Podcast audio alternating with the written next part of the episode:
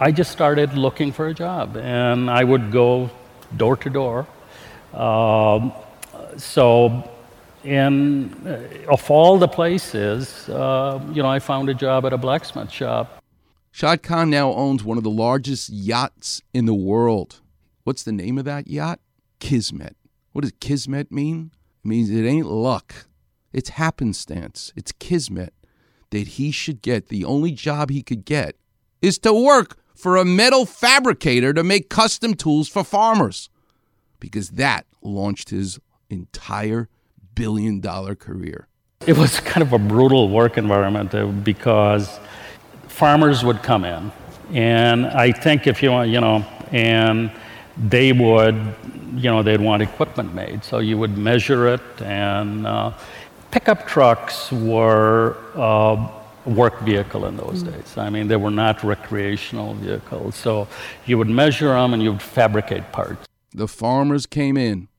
And it was, you would have, you know, cut up a bunch of parts, weld them, grind them, and uh, uh, make them one at a time. so it was really, really hard work. So the idea, and you know, and this is, we're talking about Chicago Ideas Week, there had been ideas about why not make it out of one piece. And uh, it would make things so much easier, but nobody would have been able to do it. Nobody was able to do it. But he's got an engineering degree. Go to the library, figure out how to do it. You know, I just started going to the library at night. I mean, it was for me to really kind of make it easier for me if we could do it out of one piece. And, you know, came up with a technology that would uh, just, it would be a seamless part and uh, would be a lot easier to make. And with that, obviously, came a lot of benefits. Mm-hmm. Um, uh, most importantly, for the owner of the company, we could charge more, and our costs were really less. Okay. And uh, so we did that. And you know, after two years, the, he was a farmer, and he said, you know, I can't believe it. I've made more money, you know, in the last year than all my life put together. Uh, this thing isn't going to last. So, uh, you know, can you help me sell the company? He sells it, and now Shad Khan decides, I don't want to work for anybody. I'm going to start my own company from nothing.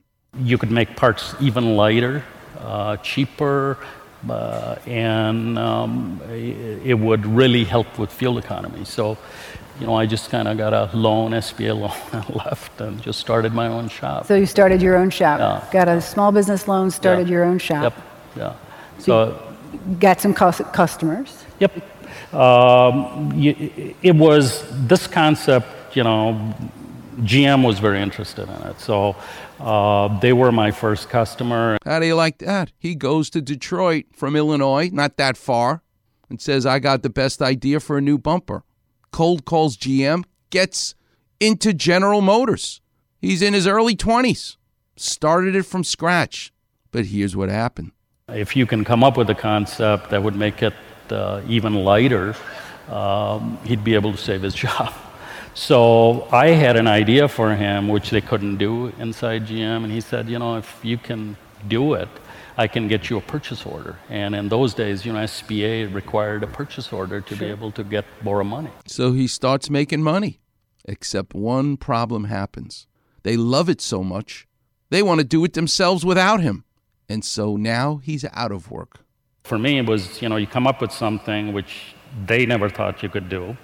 Uh, now they see how the process works. And uh, so, one thing I'm proud of the first month I started, we were profitable, you know, so. Uh, which was great because our whole source of growth was banks, and you had to make money to be able to borrow money. But um, within the first year, you know, GM called me and said, "Look, uh, we got good news that we never thought these ideas would work. The bad news is we're going to go across the board on our vehicles and we have no place for you because you're too small. So you're out. Have a good day. Now he has no business. What do you do? You want to go feel sorry for yourself? Not Shad Khan. Listen to what he does with this brilliant work ethic and ideas that he has. He goes back to the campus. So here you've started a business, you've been successful, and basically you don't have a customer.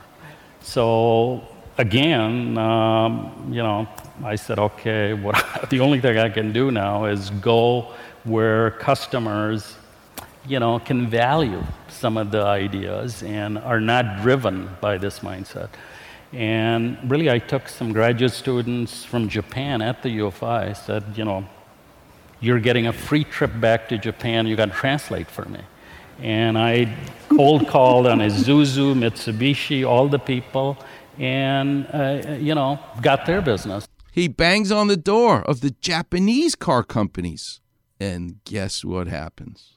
And of course, they were, their mindset was, oh, okay, um, you know, you can make money because our costs were such where we could add a huge amount of value for them. And for then number of years, um, Um, every truck that came from Japan, we had the bumpers on. Every truck had the bumpers on. He became a billionaire and ultimately bought. He wanted to buy in 2010 the Rams. That didn't happen. So the next team that came became available because he wanted to buy an NFL team, the Jacksonville Jaguars. Shad Khan now owns a football team in the NFL. I've never met this man, but I am so proud of him. And it all began because of fabricating custom tools for a farmer, which we're going to hear about at 8:15. It's so inspiring. Cannot I mean, it's just great to share the story with you. Coming up next, the clinic will be open. The lines are lit up. The number's 877 710 ESPN. And don't forget, I got to talk about food. Fabricating a food, customizing it.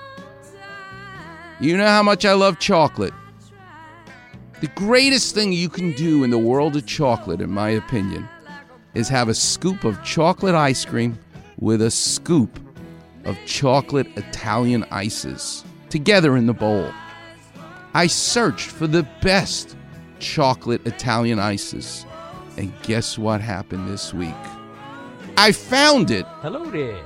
In a company called Absolute Fruit. What does chocolate have to do with fruit?